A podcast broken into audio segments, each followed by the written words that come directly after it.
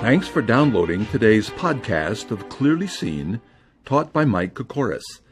I think you're going to enjoy what Mike has for you today.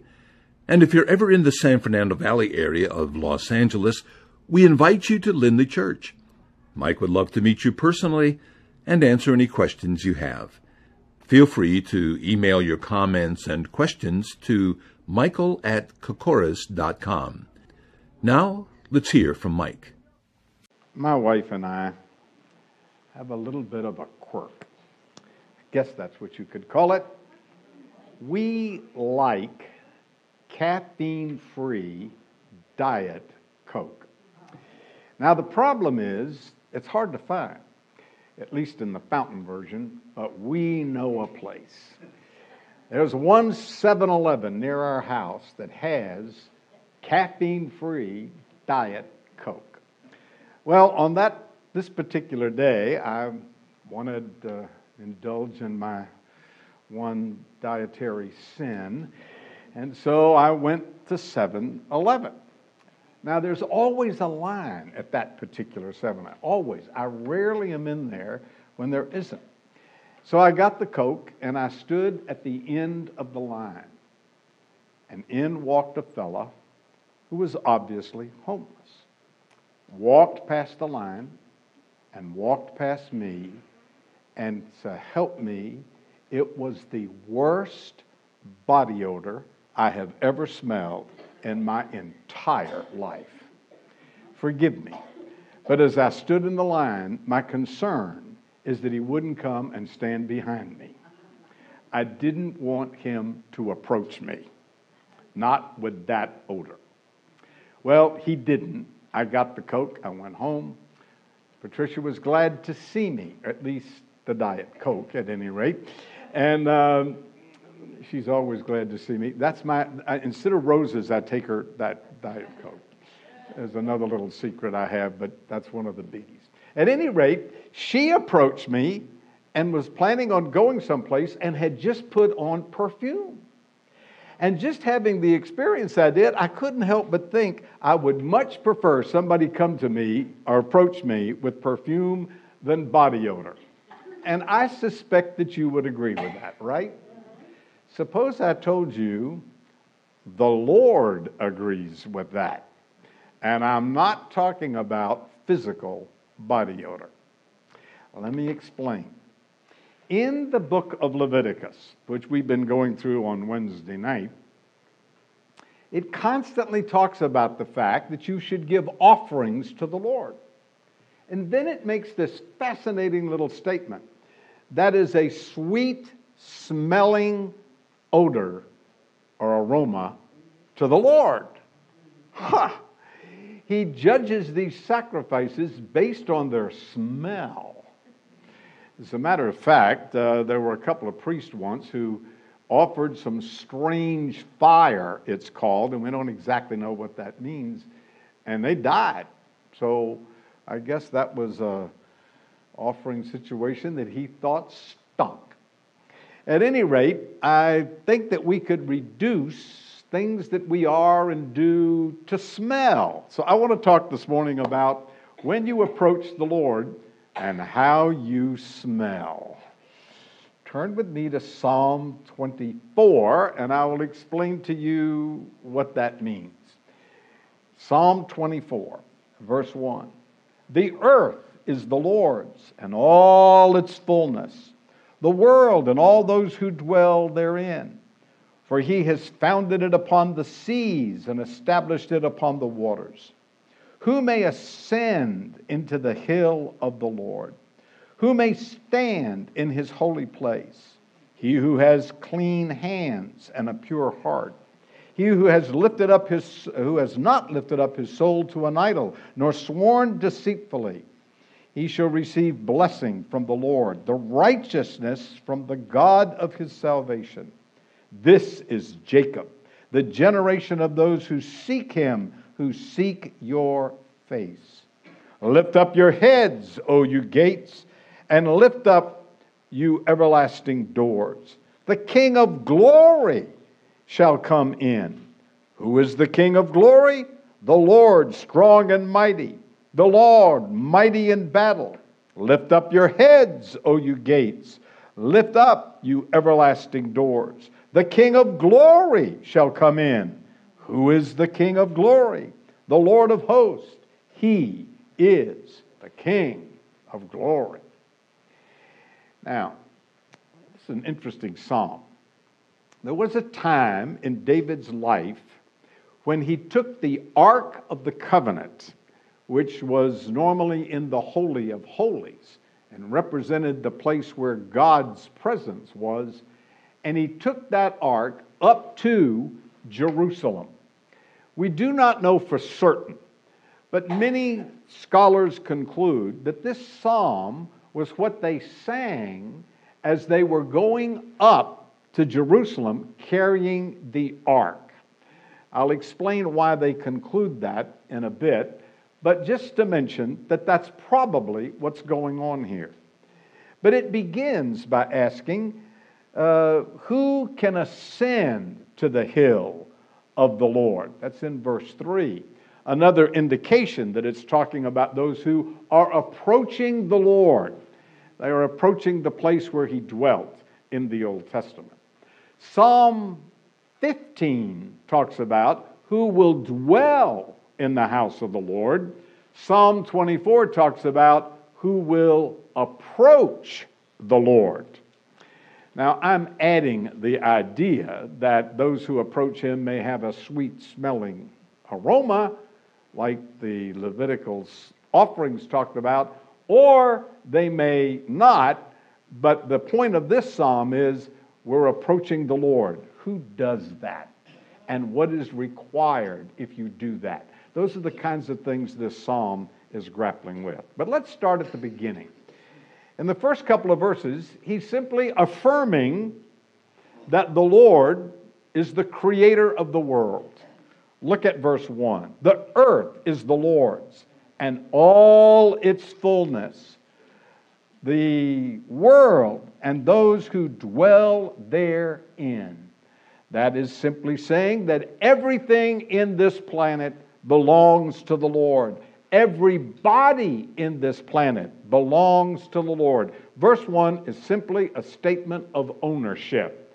The Lord owns the earth and everything and every person in it. That's clear. Verse 2 explains why, gives the reason. Notice it starts with the word for. And it says in verse 4, I'm sorry, verse 2, for he has founded it upon the seas and established it upon the waters. The idea, no doubt, is that this is a reference to the creation, where, according to Genesis chapter 1, when God originally created the world, it was without form and void. It was surrounded by water. It was covered by water. And then he separated the water from the land. And then at the flood, that canopy of water fell to the earth. At any rate, he's simply saying in these verses uh, the earth is the Lord's because he created it. He created the world. Now, he probably starts out like that because he's talking about going up to Jerusalem, which is very obvious from the latter part of the passage, which we'll get to in a bit. So maybe he's starting out by saying something like this The Lord dwells in Jerusalem, but he's not limited to Jerusalem. He's the God of the world. That perhaps some of the Jews thought that he was restricted to Jerusalem. And this psalm is saying, no, he created the whole world and he owns every person on it. The other possibility is that this is in contrast to the pagans who also had a limited or a limitation on where they thought their pagan God dwelt. So the psalmist is declaring this is the creator of the world. So he owns everything. That's the first point the psalmist is making. He is the creator God, the sovereign Lord, of the whole universe. Now, how would you apply that? If you just paused right here and wanted to apply that to your life, how would you do it? Well, interestingly enough, in 1 Corinthians chapter 10, verse 26, Paul applies this verse. In those three chapters, 1 Corinthians 8 through 10, the issue is eating meat offered to idols. And what Paul is arguing about is that Christians can eat anything because everything belongs to the Lord. That's Paul's application. May I make another? I have a routine on Saturday night.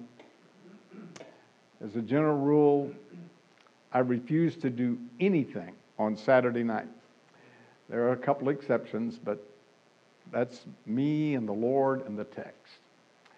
And the routine goes like this I watch the news, then I shut it off, and then I think about the passage I'm going to speak on the next day.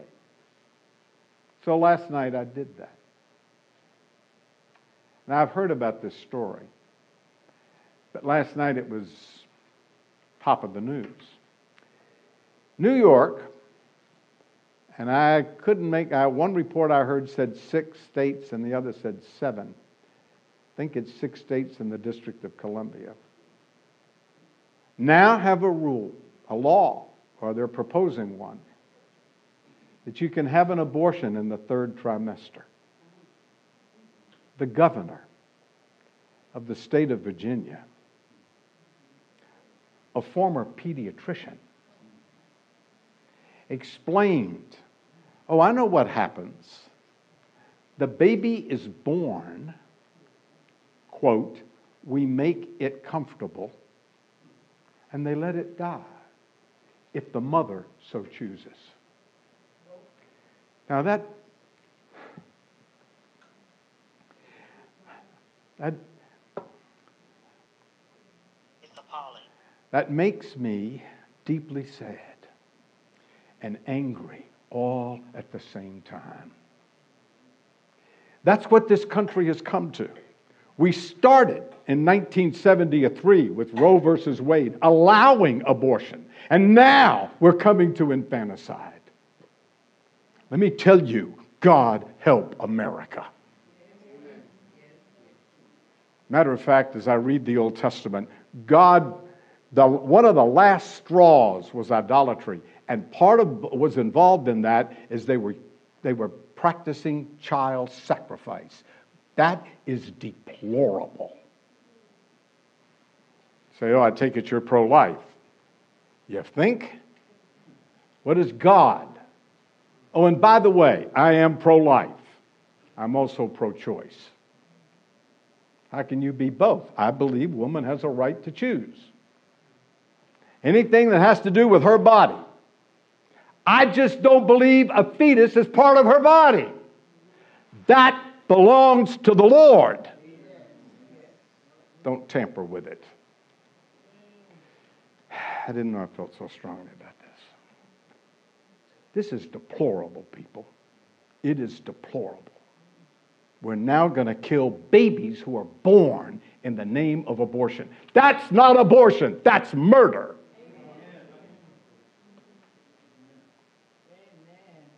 Earth is the Lord's and the fullness thereof, the world and all who dwell in it. Don't tell me a fetus is part of her body. You take out her appendix or her kidney or her liver, and it'll die. You take out that little infant, and it'll live. And now we're talking about killing it after it's born. How deplorable.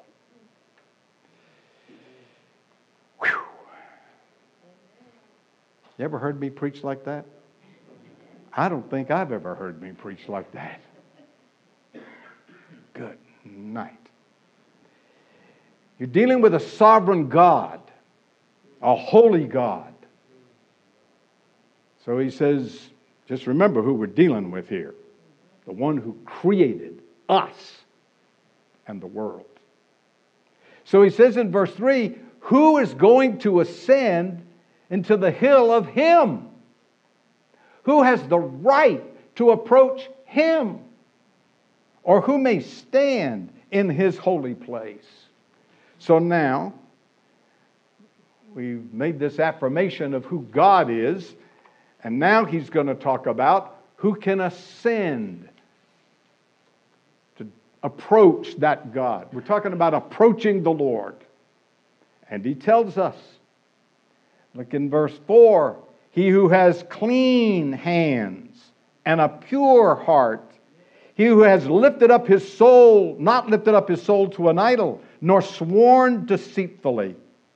So he gives us at three or possibly four characteristics of the person who has the right to approach the Lord.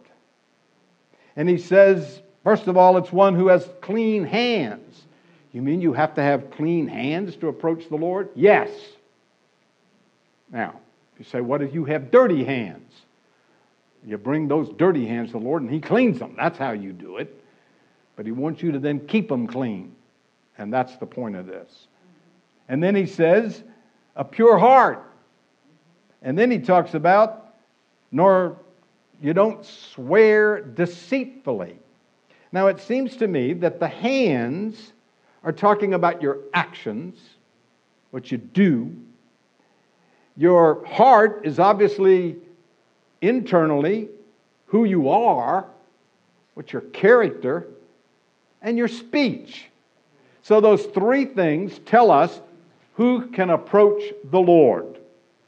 So I want to talk about them for a second. Seems to me he's saying you have to have right actions, clean hands. Now, let me ask you a question. What action does the Lord want out of us? He wants us to live righteous lives. But let me go a step further. The subject of the book of Romans, in my opinion, is the righteousness of God. You get to the end of the book and he starts applying righteousness, and you know what he talks about? Love. Living a righteous life is love. You know that passage in James 2 that says, uh, faith without works is dead? Well, what kind of works does God want? And the illustration he uses is of somebody who meets the needs of other people, feeds them, houses them. That's loving. Matter of fact, that's James's point. If you read chapter 1 and chapter 2 together, you see that that's he's talking about the royal law, the one that rules over all the others. It's love.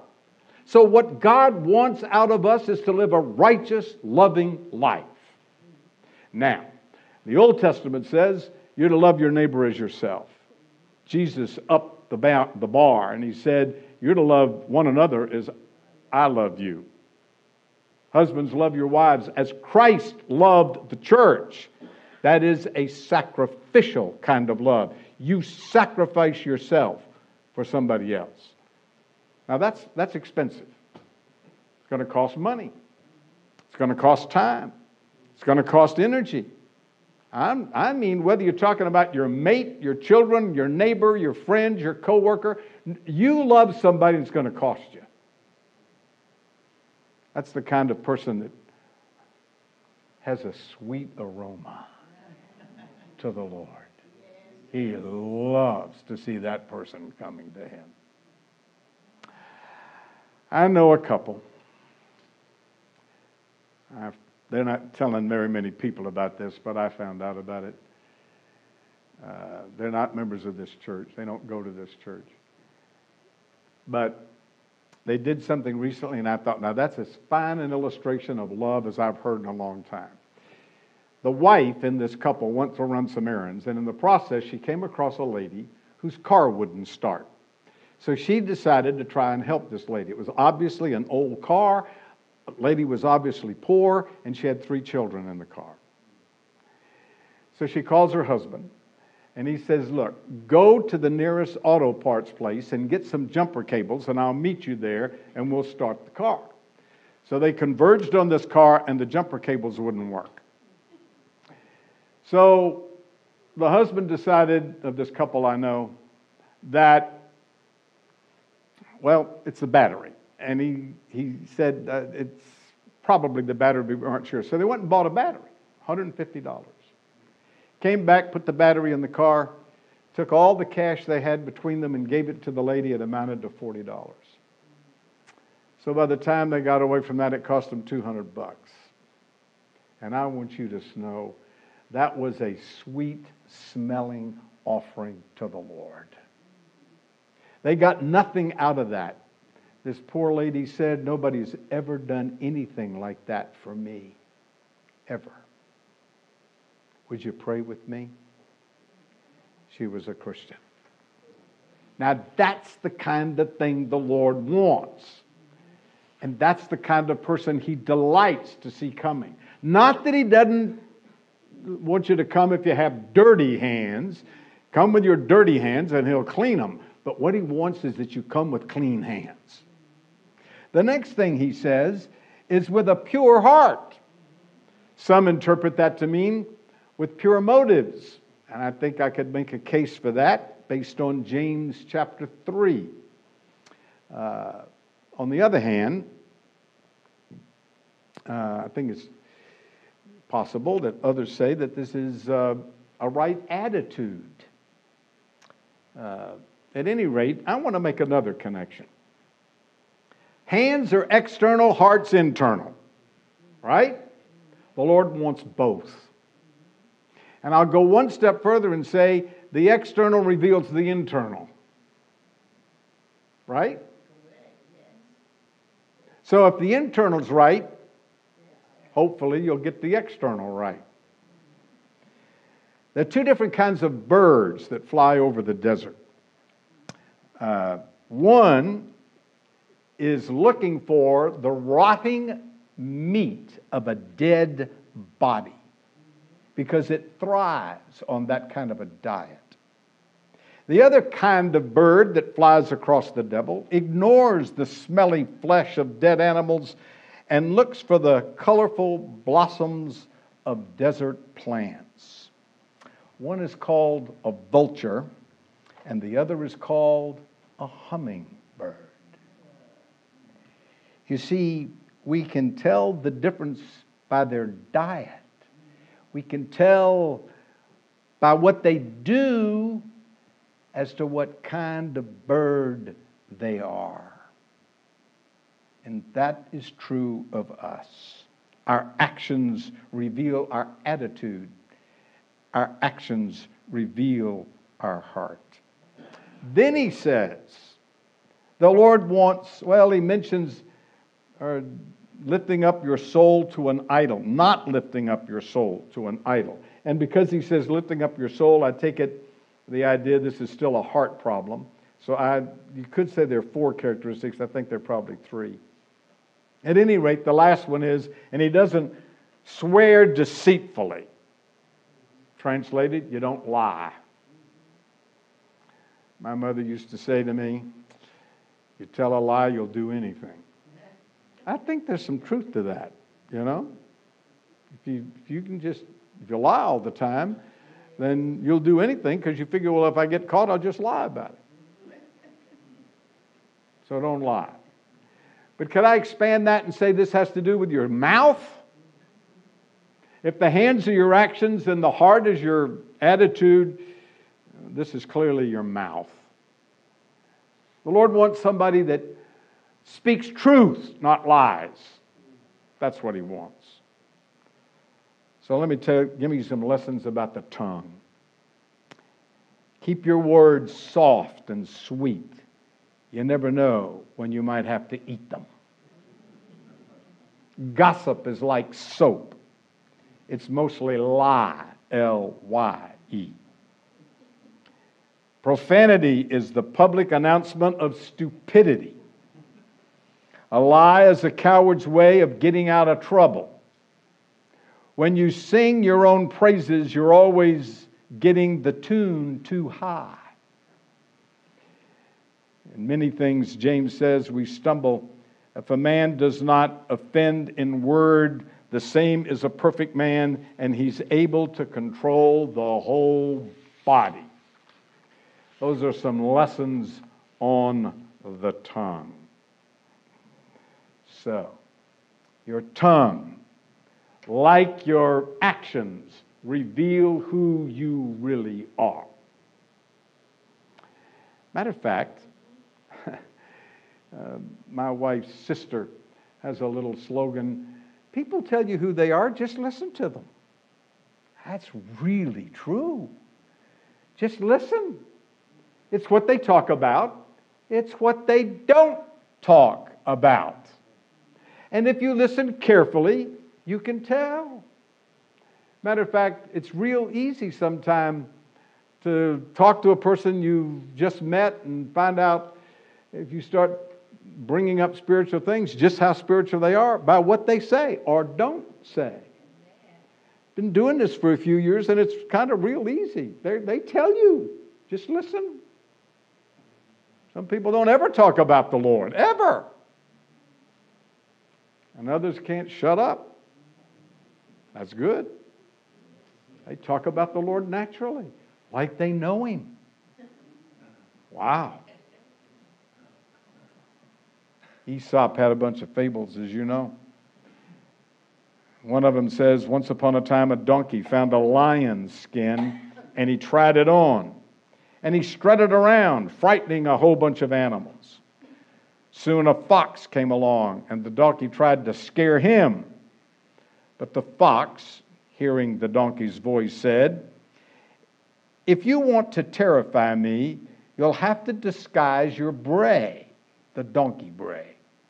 His moral clothes may disguise a fool, but the words will give him away. You can fool us with your words, you can deceive us with your words, but not the Lord. So, the psalmist says, Here is the Creator, God of the universe. Who can approach Him? Somebody with a clean hands and a pure heart and a mouth that doesn't lie. I assume he means and speaks truth. Then he gives the result of that. He goes on to say in verse 5 He shall receive blessing from the Lord, the righteousness from God of his salvation. This is Jacob, the generation of those who seek him, who seek your face. Ah. Here's the result the result is the Lord will bless you. Now, would you like God's blessing on your life? All right? Well, here's a threefold test. What are you doing? What are you thinking? What are you saying? That's either a sweet smelling aroma or it stinks in the nostrils of God. When it's a sweet smelling aroma, He blesses you. But look at the verse. What it says is, He blesses you with righteousness. Huh? You mean I have to do all these three things to be righteous? Yep. That's what the text says. So you should be seeking the Lord for his help to do those three things. And that's the point of verse 6. This is Jacob.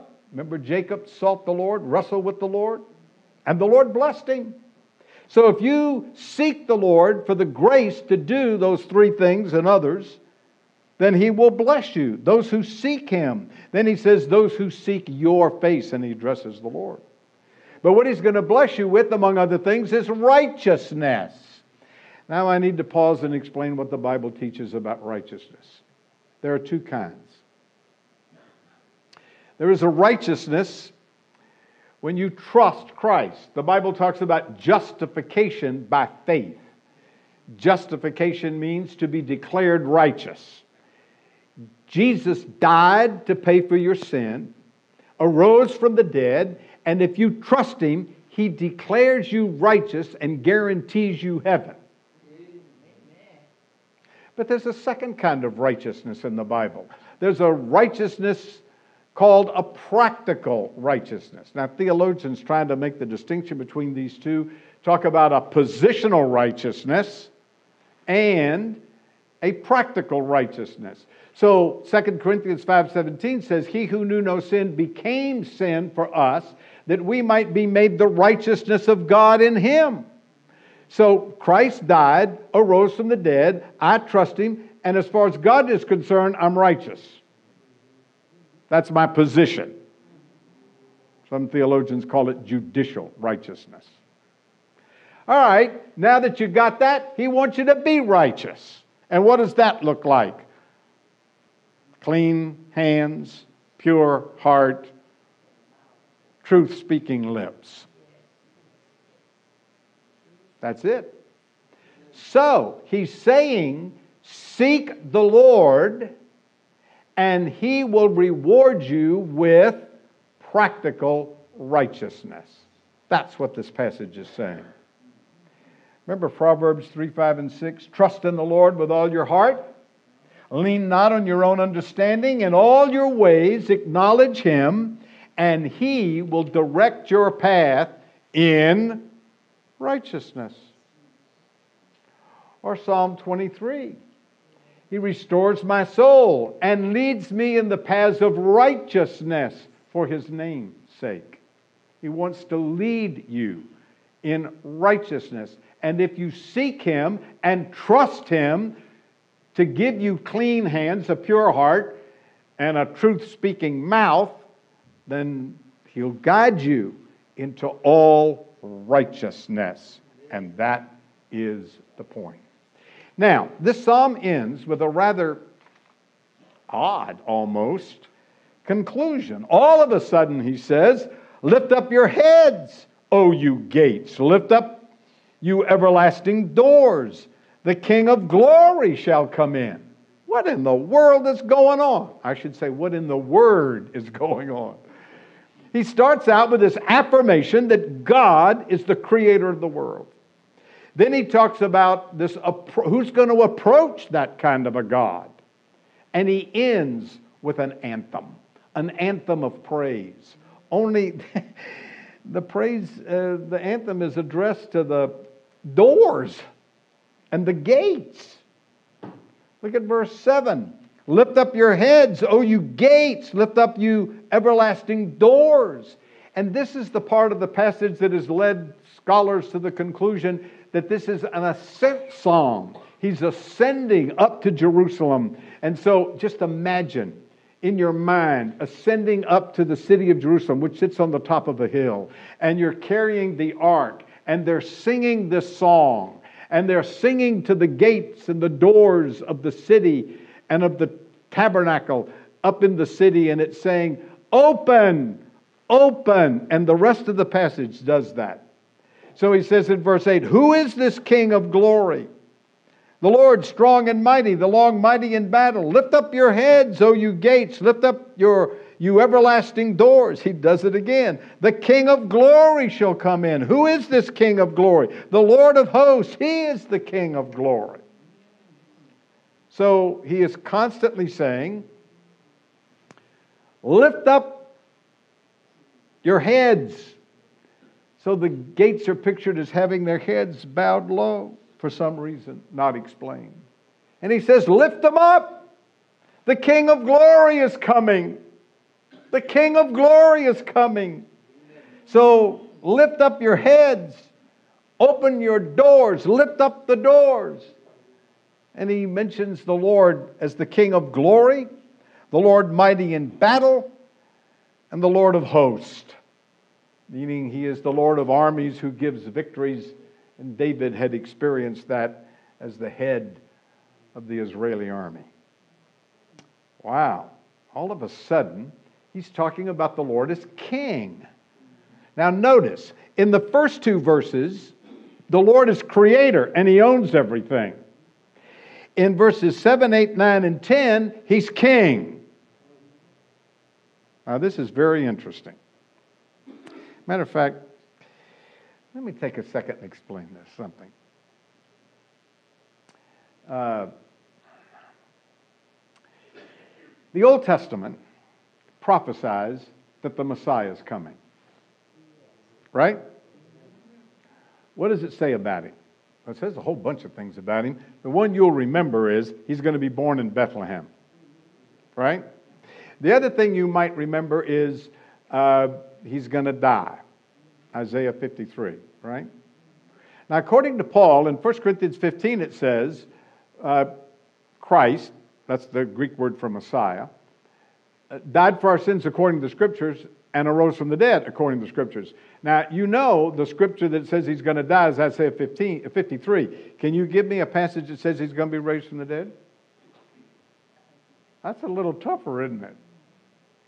Well, if you read the book of Acts, Peter and Paul both quote a verse in Psalm 16 and claim it proves the resurrection because he'll not let his holy one see corruption at Psalm 16:10. So I've done a study. I've actually written a small booklet on um, that. Uh, 30 different uh, prophecies of the Messiah in the Old Testament. It's on my website. And uh, most of them have to do, I deliberately chose those that have to do with the first coming of Christ.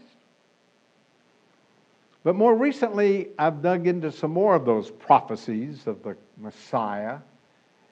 And I have to tell you that I would have to say, and I haven't studied them all, but my impression is that the Old Testament talks about the coming of the Messiah. He's going to die. But the Old Testament talks probably more about the Messiah's going to come and he's going to be a king. Now, the Old Testament rabbis had a real problem with that. They couldn't put those two things together. How's the Messiah going to die and reign forever? How do you put those two together? Some of the rabbis, ancient rabbis, came up with two messiahs. They had a Messiah ben Joseph, Ben is son of, and they had a Messiah ben David. Joseph suffered, so they had the suffering Messiah. David was king, they had a reigning Messiah. What they didn't understand is there's one Messiah who's coming twice. What they didn't understand was the resurrection. So he can come, die, be raised, come back, and reign. Now, I said all that to say that the Old Testament, especially in the prophets and repeatedly in the Psalms, talks about the fact the king is coming. The king is coming. Jesus, Messiah, is coming back. And this time, he's going to set up a kingdom called the kingdom of God. That's clearly spelled out in the covenant God made with David in 2 Samuel 7, in the prophecies he gave to Daniel in Daniel 2 and Daniel 7, and repeatedly over and over and over again in Jeremiah and Isaiah and a number of the minor prophets. I read the other day where 13 of the 16 prophets talk about the day of the Lord, which includes this terrible time of tribulation and then him setting up his kingdom. Wow. So the king is coming. The king is coming. Now, this psalm is just declaring he is king. But I know from reading the rest of the Psalms, as well as the rest of the Old Testament, and especially the prophets, the king is coming to set up a kingdom. Matter of fact, the Lord's Supper says, I'll not do this again until we're in the kingdom. It's not here yet, it's when he comes back and sets up the kingdom. So maybe I could conclude from this passage that you ought to have clean hearts. I mean, clean hands and a pure heart and a not deceiving tongue because the Lord is coming back. Because the Lord is coming back. So, to prepare for Him, clean your hands, purify your hearts, speak the truth, not lies, because the Lord, the King, is coming back. Amen, amen. and amen. So I would sum up this psalm by saying, when you seek to approach God, then the Creator, the Sovereign, the King, remember, the one who really qualifies to approach the King of Kings is the one who has right actions, a right attitude, and right speech. Or to say the same thing another way, we should cleanse our hands and purify our hearts that we may approach God now and be ready for when the King returns. But the point is, we need to live a righteous, godly life now so we can be prepared for the coming of the Lord later. Somebody has pointed out that Psalm 22, 23, and 24 are a trilogy. In Psalm 22, the Good Shepherd gives his life for the sheep. In Psalm 23, the Great Shepherd is brought back from the dead and tends, cares for the sheep. In Psalm 24, the chief shepherd appears as the king of glory to reward the sheep. Wow. That trilogy we have then are three Psalms. Psalm 22 is the cross, Psalm 23 is the crook of the shepherd, and Psalm 24 is the crown. Interesting. I began by talking about a homeless man who had a body odor. And I'd like to conclude by talking about body odor. Have you ever heard a sermon on body odor? Well, you have now. But let me ask it to you like this Have you ever met somebody and thought and maybe said, that person's attitude stinks? You ever thought your attitude stank? You ever thought maybe you needed an attitude adjustment? Well, I'd like to expand it. Not only can your attitude stink, so can your speech, so can your heart. And I'd like to suggest God has a nose. I've got biblical grounds for that. The offerings in the Old Testament were a sweet smelling savor. So I have to conclude some things he smells stink. And this psalm tells me what they are dirty hands, an impure heart, and a lying tongue. So, let me ask you a question. If your actions, attitude, and speech were odors, would they be a sweet smelling odor? Or would they be a severe case of body odor? Father, thank you for telling us who you are and what you require of us. And on top of all of that, giving us the grace to do what you've told us to do. Truly, you are the King, the Creator, the sovereign God of the universe. We can simply say, Thank you for revealing yourself to us giving your grace to us and blessing us. In Jesus' name, amen.